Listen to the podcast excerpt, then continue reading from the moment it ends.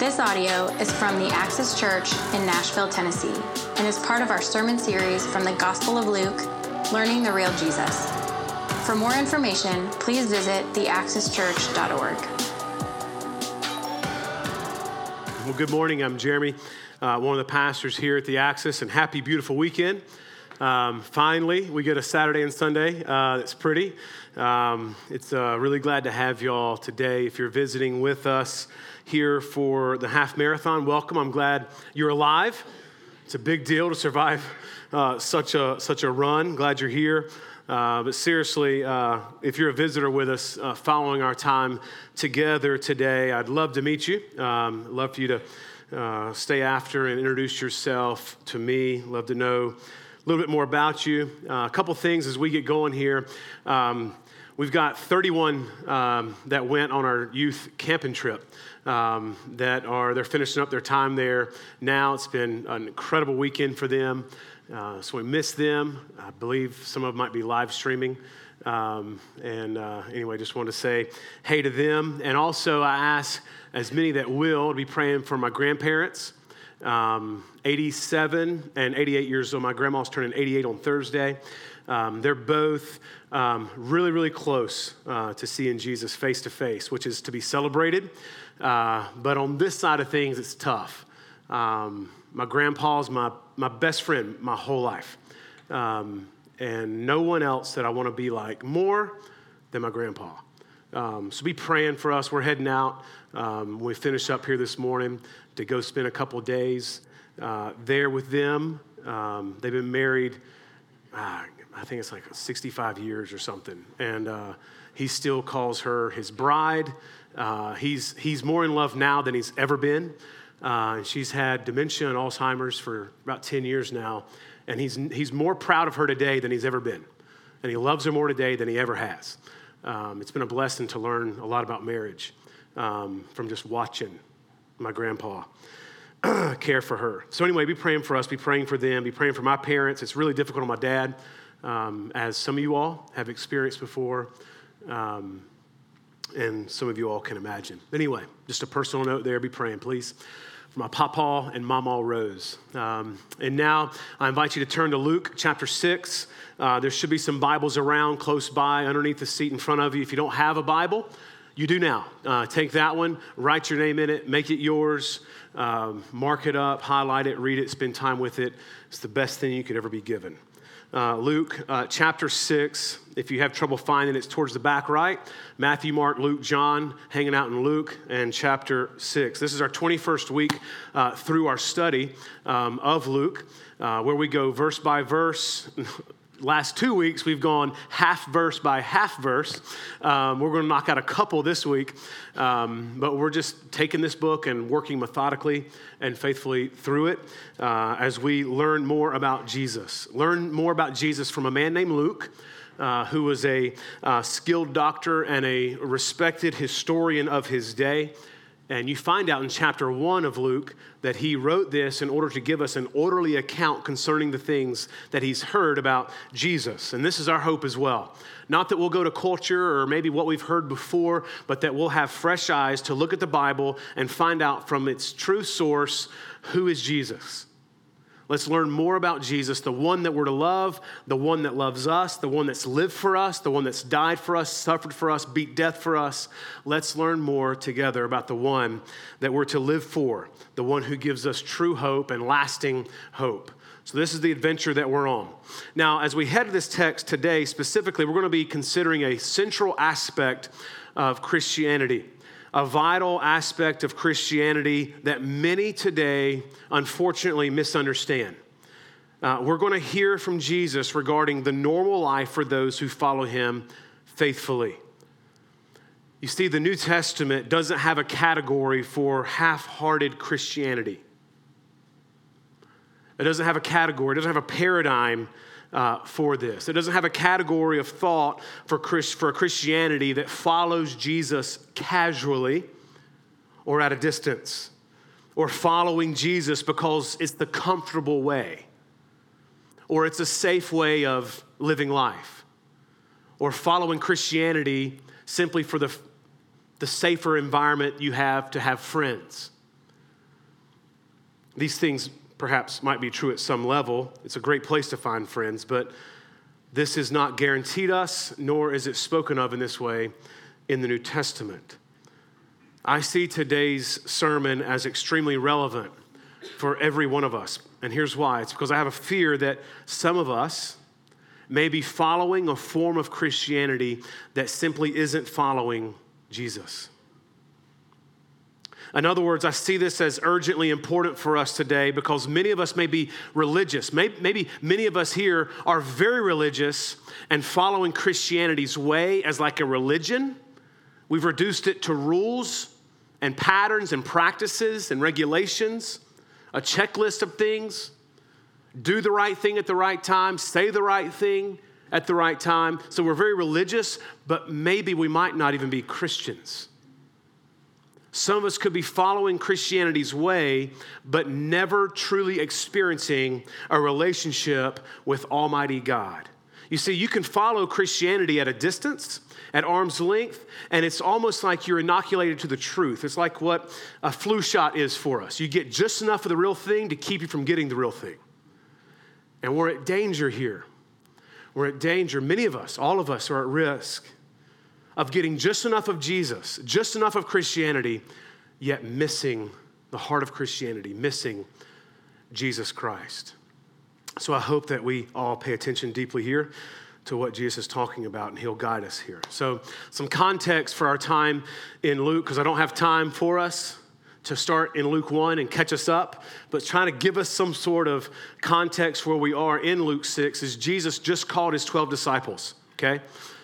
And he's got hundreds of other disciples and followers around him, but he's got 12 unique ones that he's called to himself for a particular mission of starting the Christian church after his resurrection. Those are called his apostles. He's got many disciples, but he's got 12 in particular. They're going to be his apostles.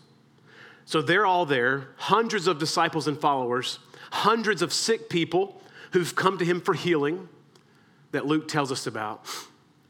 And also, there's um, other followers, skeptics, the religious, uh, the doubters, the seekers that are all gathered, lots of lots of different people from different backgrounds, many people. And Jesus uses this as an opportunity to teach them something about himself, something about his kingdom.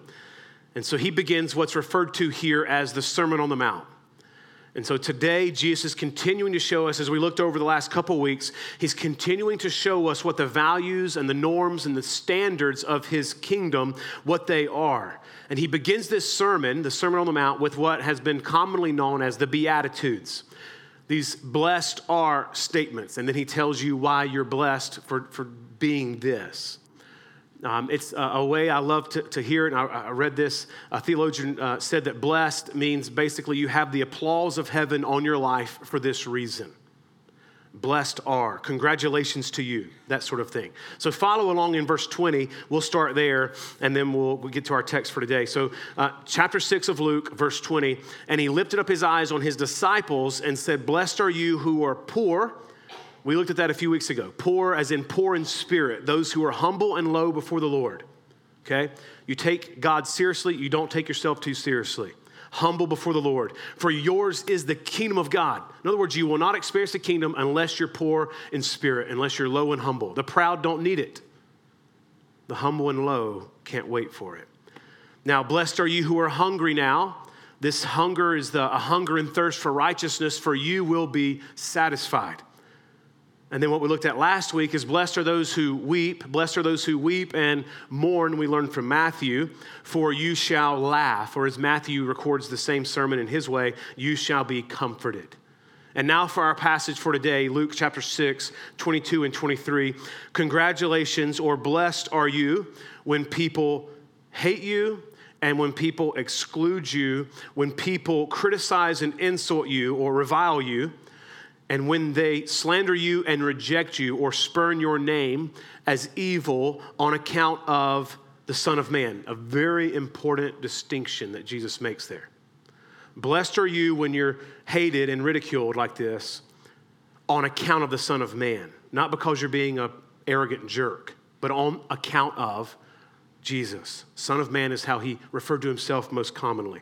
And then verse 23 In fact, I tell you to rejoice in that day, leap for joy, for behold, your reward is great in heaven, for so their fathers did to the prophets. And the New Living Translation puts it this way What blessings await you when people hate you and exclude you and mock you and curse you as evil because you follow the Son of Man. When that happens, be happy. Yes, leap for joy, for a great reward awaits you in heaven. And remember this their ancestor treated the ancient prophets that same way. Well, now, what's been his custom up until this point in this sermon, Jesus says something very different than what we consider to be true. We generally consider those who are being hated and left out as unhappy, right? You see someone being insulted, um, ridiculed and left out, you're not thinking, well, they're blessed. If we see that, we often will feel a couple things. Uh, we'll feel sorry for them, but then there's also something where we're glad the attention isn't on us, and we kind of are thankful that we're not in their shoes.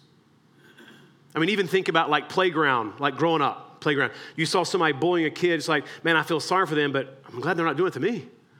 Right? When we see this, this is often our response. We don't typically look at someone who's being excluded or ridiculed and think, man, you know what? They should be so happy about this. They should be pumped. They should be elated. And I'm kind of jealous.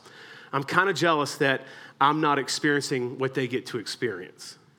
But Jesus says these people are blessed. There's certain people, but not all. There's certain ones that are hated and slighted, made fun of, left out, that are considered blessed. And they should rejoice when these things happen. Now, there are many religions um, that, that promise big things. Uh, there are many life coaches around today uh, who, who make their living off of promising you success in your career goals if you follow their counsel and give them some money. Right? I know for sure there's diets and supplements that offer guaranteed results. Okay? We hear from many different places, many different things that cry out to us buy this and you're going to have your dreams come true. Buy this, take what we're offering, and you're going to be happier. Many things offer these promises. They speak of wonderful things that are going to happen. It's like you get that phone call. You've won five nights and six days at a resort in the Bahamas. It's a lie. Don't do it. I've done it four times. It's always cost me a lot of money. No, I haven't. I'm just kidding. Right? But we, we hear these things. They're making these big promises. And on the back end, they hook you. On the back end, it actually does cost something right? Well, Jesus never talks like that at all. That's not the way of Christianity. Jesus is unlike other religions in this. He's like anything else. He's unlike anything else. You see, because this, and this is a very important but fragile distinction here to make, is Christianity absolutely does help you in many ways in every area of your life. There's no doubt about it that in the long run, Christianity is going to help your relationships right? In the long run, it's going to help guide you into wise decisions. In the long run, Christianity is going to help you develop uh, perseverance and self control. It definitely will help with stress and anxiety and fear that you may carry. In the long run, absolutely. But Christianity never promises you your best life right now. It never does. Search its pages, it never tells you that it's going to answer all your questions. It never tells you that it's going to take care of your financial problems. It never tells you that it's going to take all of your relational tensions and stresses and remove them. And it never promises you a life free of worry. Never. It never says you're never going to experience stress. But Christianity will certainly bring these things about. But Christ never says, Come to me and I'm going to help you get rid of all your stress. Come to me and I'm going to give you all the money that you ever wanted and I'm going to make your dreams come true. Come to me, and I'm going to help you lose weight. Jesus Christ doesn't say these things. But what Jesus does say, he says, Come to me and live for me. I want you to live your life to spread my gospel of hope, and you'll have a whole new direction in your life. Jesus says point blank many times following me will cost you. It will cost you everything. And he says this up front. But in following me, he says, you'll find life and you'll find everything else. It says in Luke 9 23, if you're to follow Christ, you have to do something that is antithetical to our culture today. You've got to deny yourself. You've got to deny yourself. And then not, he doesn't say take up your latte or your beach chair, right?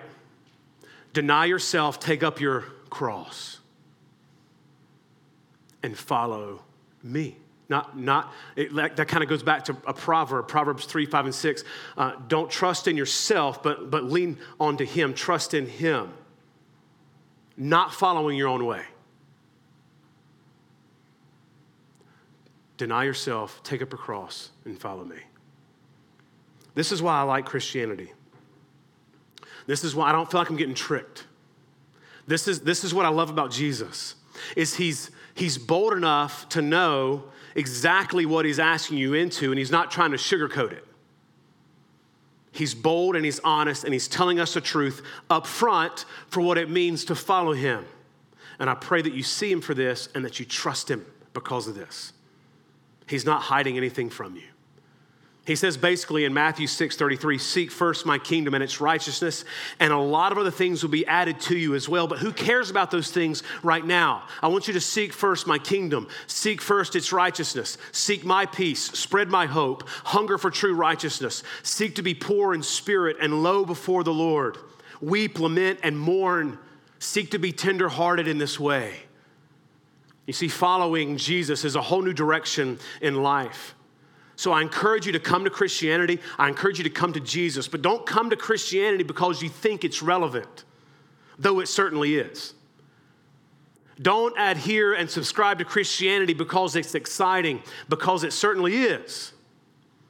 But, but don't give your life to Christ because you think He's going to solve all your problems, though He certainly will. I encourage you to come to Christ because He's true, because He's honest and I know that's, that's, that rarely occurs to us Americans because we're not really concerned uh, if, if it's true. We're, we're concerned on if it's relevant. Is it exciting? Will this help me? Will it solve my problem? And here's where it gets most all of us is what do I get out of it today?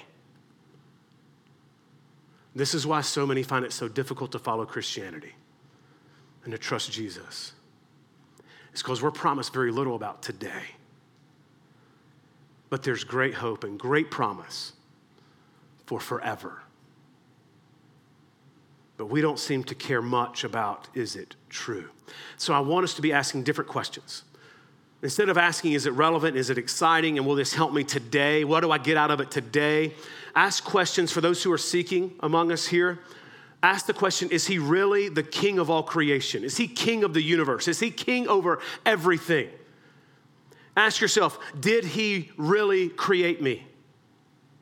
Ask yourself, is Christianity true? Did he really, did Jesus really beat death?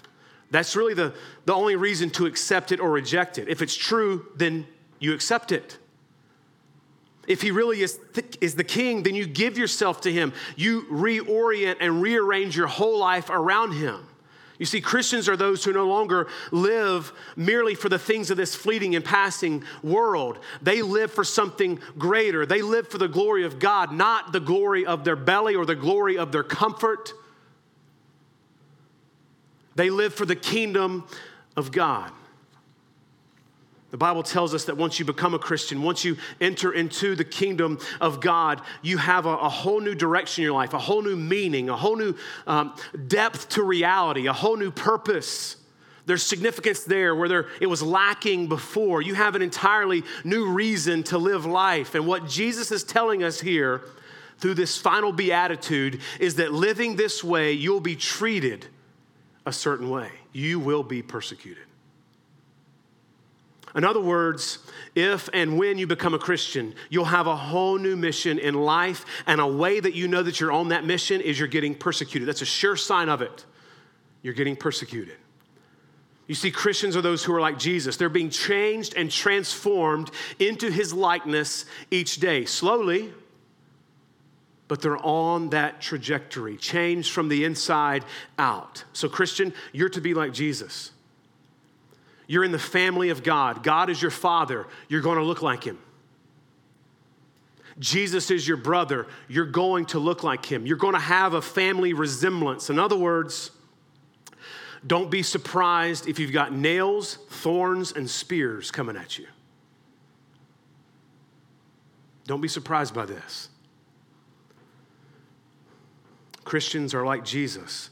And John 1 11 says that Jesus came to his own, and his own people did not receive him. And what Jesus is telling us here is expect the same.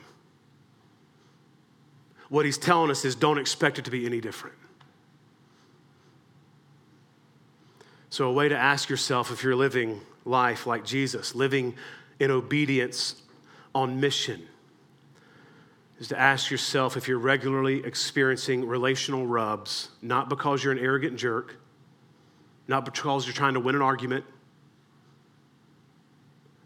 but because of your faith and hope in God. Regularly being frustrated by resistance from others, being labeled as the Christian lady at work, your family not understanding your faith and belief in Jesus, and you're considered weak minded or gullible for your faith in Jesus. Uh, often being just misunderstood, even to the point where others around you say that you make them feel judged. And you literally don't know what you're doing to make them feel that way. They very well could be feeling that way because you're simply living a humble and loving Christian life, seeking to love God and others, and you're growing more and more carefree of the things that they care so much about. That promotion, not that big of a deal. If I get it, cool. If I don't, I'm not going to hate the other guy who gets it. Want to congratulate him. Oh, you make me sick.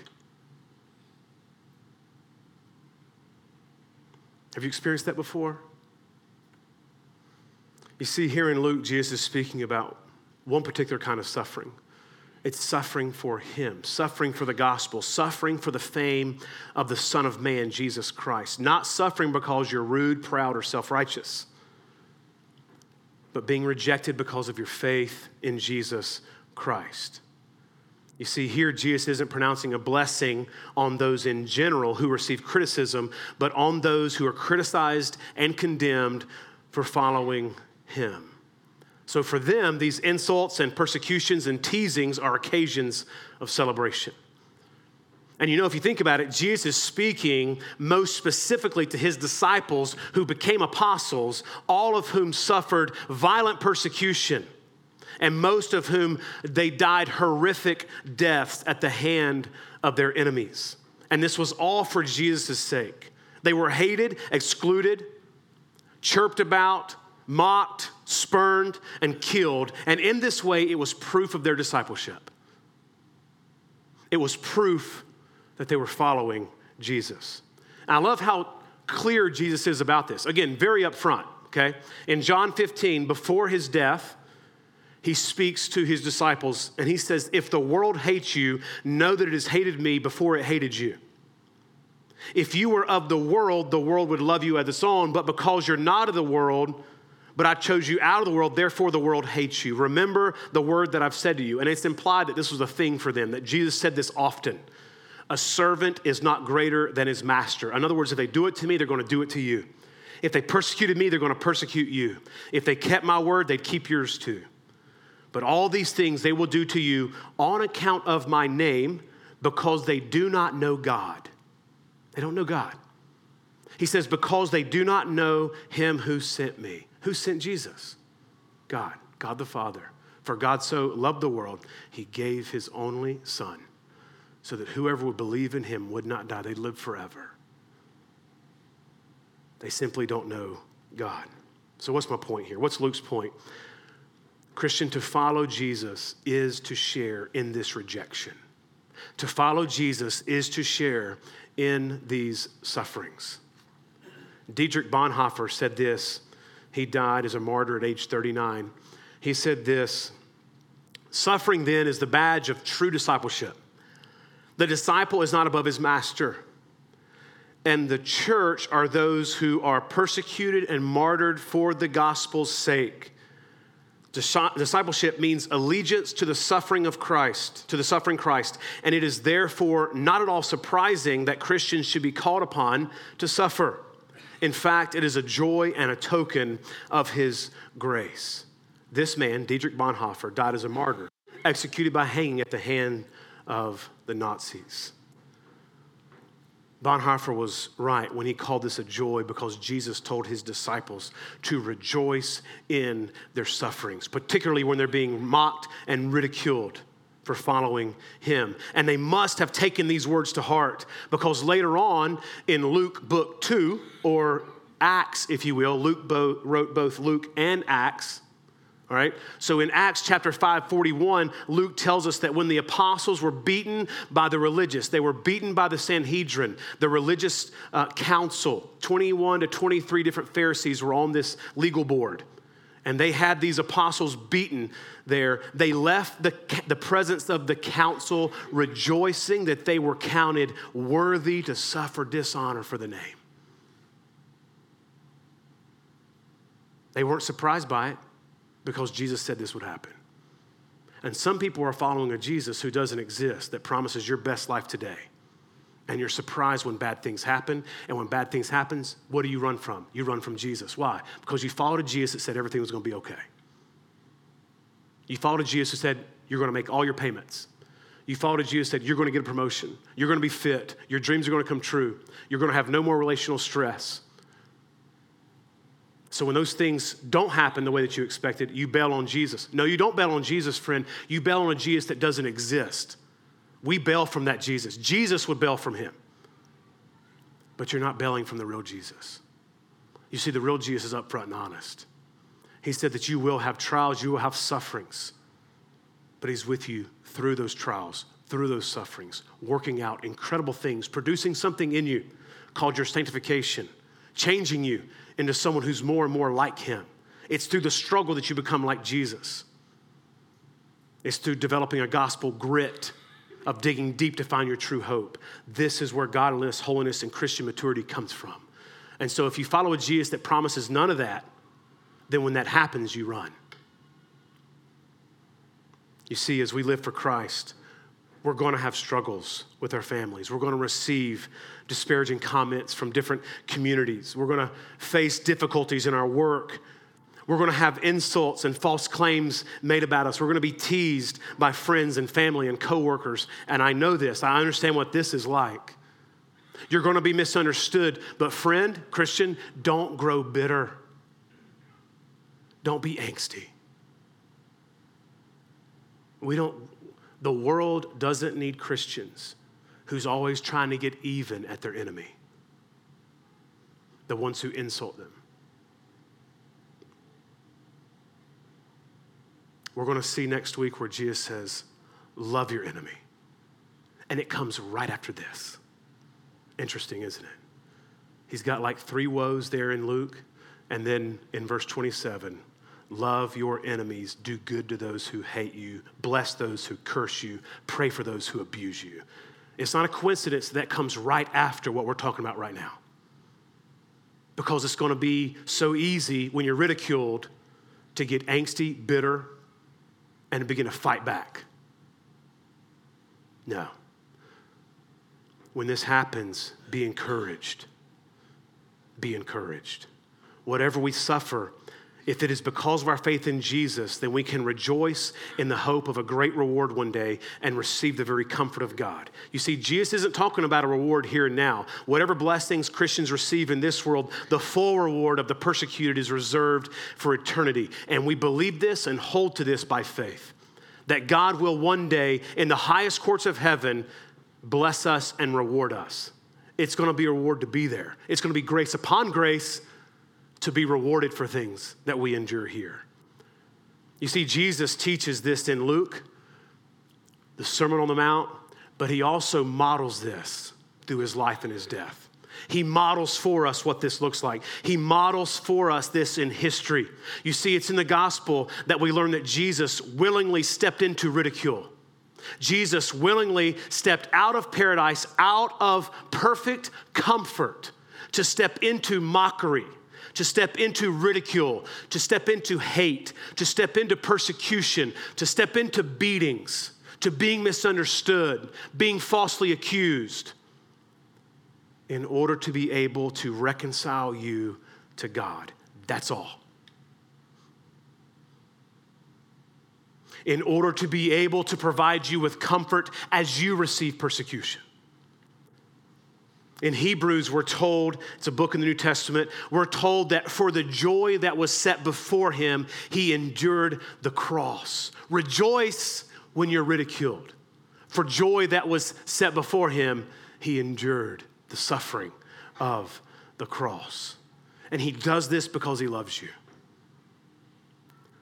Friend, some of you are here this morning. That's, that's the big thing you need to hear is that God loves you, he knows you, and he cares.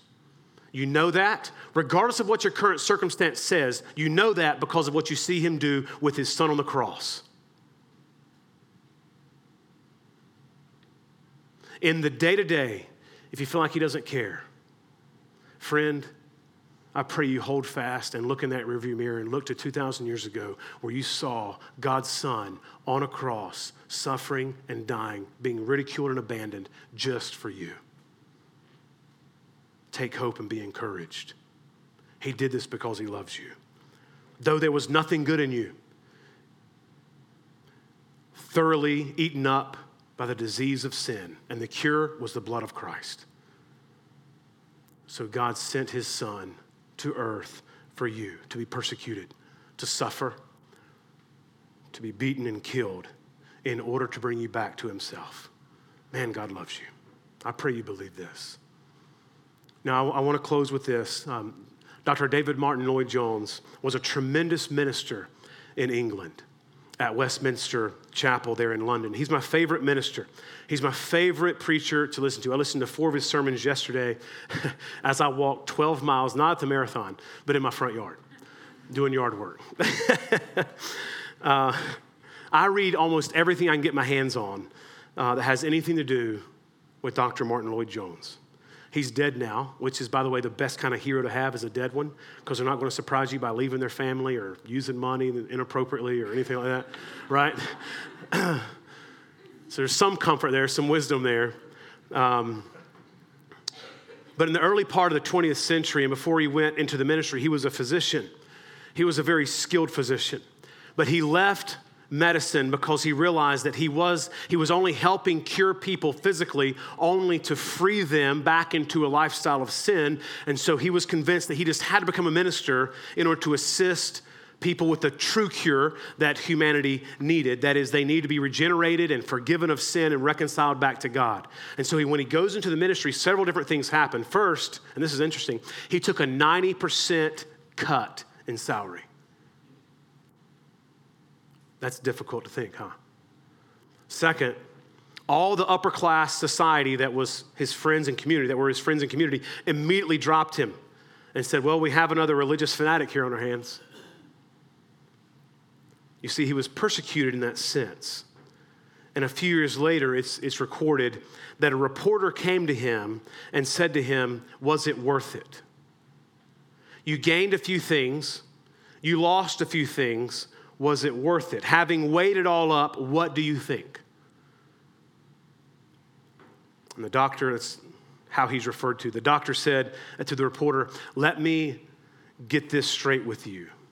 I gave up nothing and I gained everything. In other words, the reporter asked the doctor, You've lost money, you've lost status, you've wasted time in a, in a very expensive education and, and now you've got people thinking that you're crazy. Is all this worth whatever you got from the Bible? And what the doctor said is essentially, friend, you, you don't really know the first thing about Christianity. The things that I lost used to be my peace and my comfort, and my hope based on my performance and my knowledge. But now Christ is my hope, He's my peace. And to compare what I have in Christ to those things and to even struggle with it is, is sort of like a person saying, and this is an illustration that he used, is, well, I have a million dollars in the bank, but I just hate to spend the 25 cents to put the stamp on the envelope that's going to get me the money. Can you imagine if you were trying to get a million dollars out and it only took 25 cents to get it? Would you struggle with that? Would anybody struggle with this? And what the doctor is essentially saying is, How can you ask me a question like that? Was it worth it? I gave up nothing and I gained everything. This is how he could rejoice and be glad in the face of rejection, of colleagues that he respected and loved, cared for, and was friends with. You see, friends, I know that there may be some of you here who, when you consider what it means to give your life to Christ, it might mean somebody's to laugh at you. It might mean you have to eat a little bit of crow and, and go back on your words and say, because you said before you're never to believe Jesus, you're never to show back up to church and these sorts of things. It may mean that you're to have to humble yourself in that way. It might mean that, that you're to be called to do something that, that you don't want to do right now. And maybe you're asking, will it be worth it if I take this leap? Honestly, it's as silly as asking the question as the person with the 25 cent stamp asking, is it worth it? The way I see it is you simply, you give up nothing. By comparison, you gain everything. And I hope that you see Jesus and believe this. I pray that you consider these things. Well, now, Christian, it's time for us now to remember and celebrate the finished work of Jesus by sharing in communion together.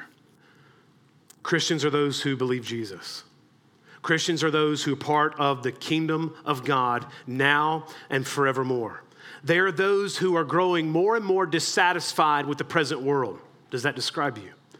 They're those who long for what God has to give them. They're, Christians are those who seek to live bold and courageous lives for gospel advancement, for Jesus Christ. They're those who experience persecution as they live in obedience to God's mission. Their promise that God will hear them and fulfill their, their longings in the coming kingdom. That's at the heart of what Jesus is talking about here in Luke 6. People may hate and insult Christians for putting their trust in God's representative, in the Son of Man, in Jesus Christ. But much like the prophets, Christian, you'll receive your full reward from God someday.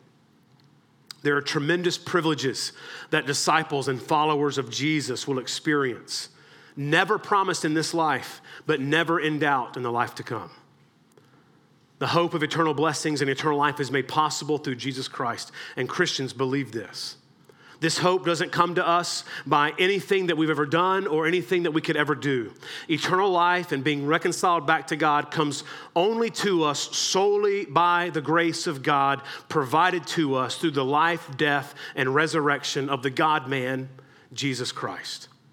Now, for those who have personally experienced this saving grace of God, who look at Jesus by faith and believe him and trust him, we now have the opportunity to remember his finished work through sharing in communion together. So let's together remember what Jesus has done and remind ourselves that He's taken care of everything that's necessary for us to be reconciled back to God, this being our greatest need. He's taken care of it. This guarantees eternal life for us, this guarantees eternal blessings and rewards one day. Though persecution, chirping, slandering, insults, being left out might last for 75 or 80 years we can take comfort knowing that our blessings will last forever. And this is the hope of every Christian. Christian, this is your hope, and it's made possible through Jesus Christ. So, what we're going to do now is we're going to take pieces of bread. This bread represents the life of Christ, the perfect, the perfect life of Christ, where he lived every second of every minute, of every hour, of every day, of every week, of every month, of every year, of every decade of his life. Perfect. To cancel out every second of your sin. So when you take this bread, remind yourself of the perfection of Jesus Christ. It's faith in what Christ has done that sees your life of sin exchanged for his life of perfection. We remember that by this piece of bread represents his life. Then we're going to take this bread and dip it in the juice or wine based on your age or conscience. And as you do so, I want you to look at that red liquid that's held before you. It represents his death on the cross, his blood. His death. He suffered for you, friend. He suffered and bled and died for you. In this way, he was our substitute. You see, he was our representative in his life, represented by the bread. He's our substitute in his death, represents, represented by the juice or the wine. The extent of God's love for us is beyond what we can comprehend, it's beyond what we can imagine. It's grace, and we don't even really know what that means. It's just so radical, over the top. And so we come and, and just bask in his goodness and his grace this morning as we come and remember his work for us, remember his perfect life and his death for us as us. This is our hope. We're not coming celebrating our church. We're not coming celebrating our perfection. We're not coming celebrating a perfect week. We're not coming and celebrating anything except Christ and the hope that we have in him.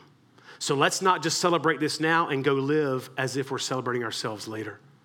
Let's carry the same spirit in and through our week, acknowledging constantly his finished work as our only hope. This is where it's at. Let me pray for us.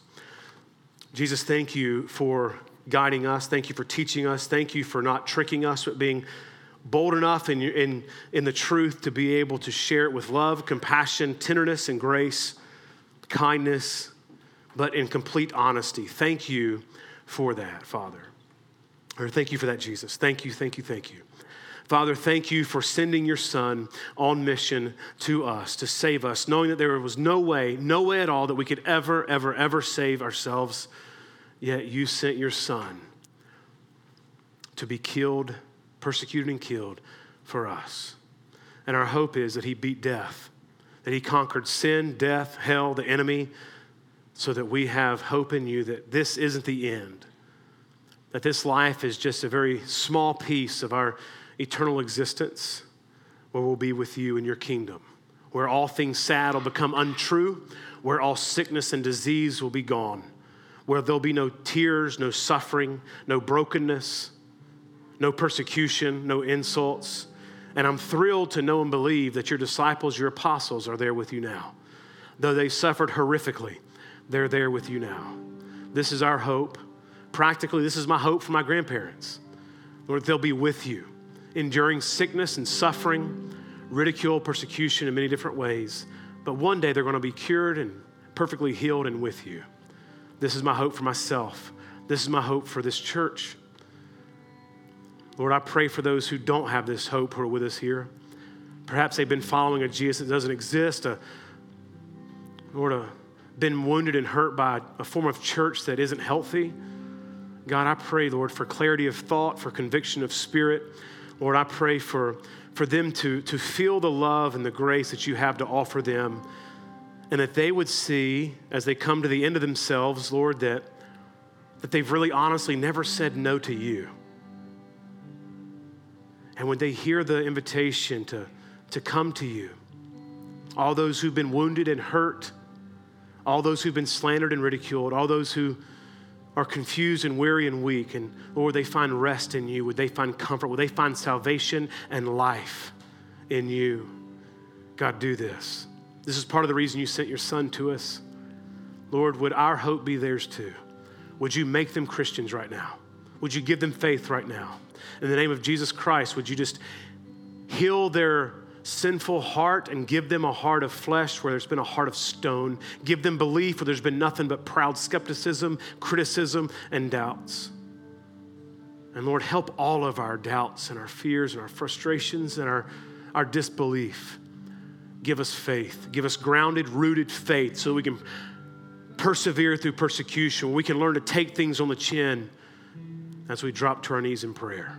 And would these beliefs about what you said here in Luke 6, when your sermon there on the Mount, would we believe this so deeply that it fuels gospel advancement, where it produces bold missionaries to live on the streets of Nashville and the streets of Nagpur, India? God, do this work in our hearts change us, develop us, grow us, mature us. And I ask now that you add your special blessing this time of communion as we remember your work for us. I can't wait to thank you for that face to face one day as I drop to my knees just in awe of what you've done. We remember you. We worship you. We thank you. In Christ's name we pray. Amen.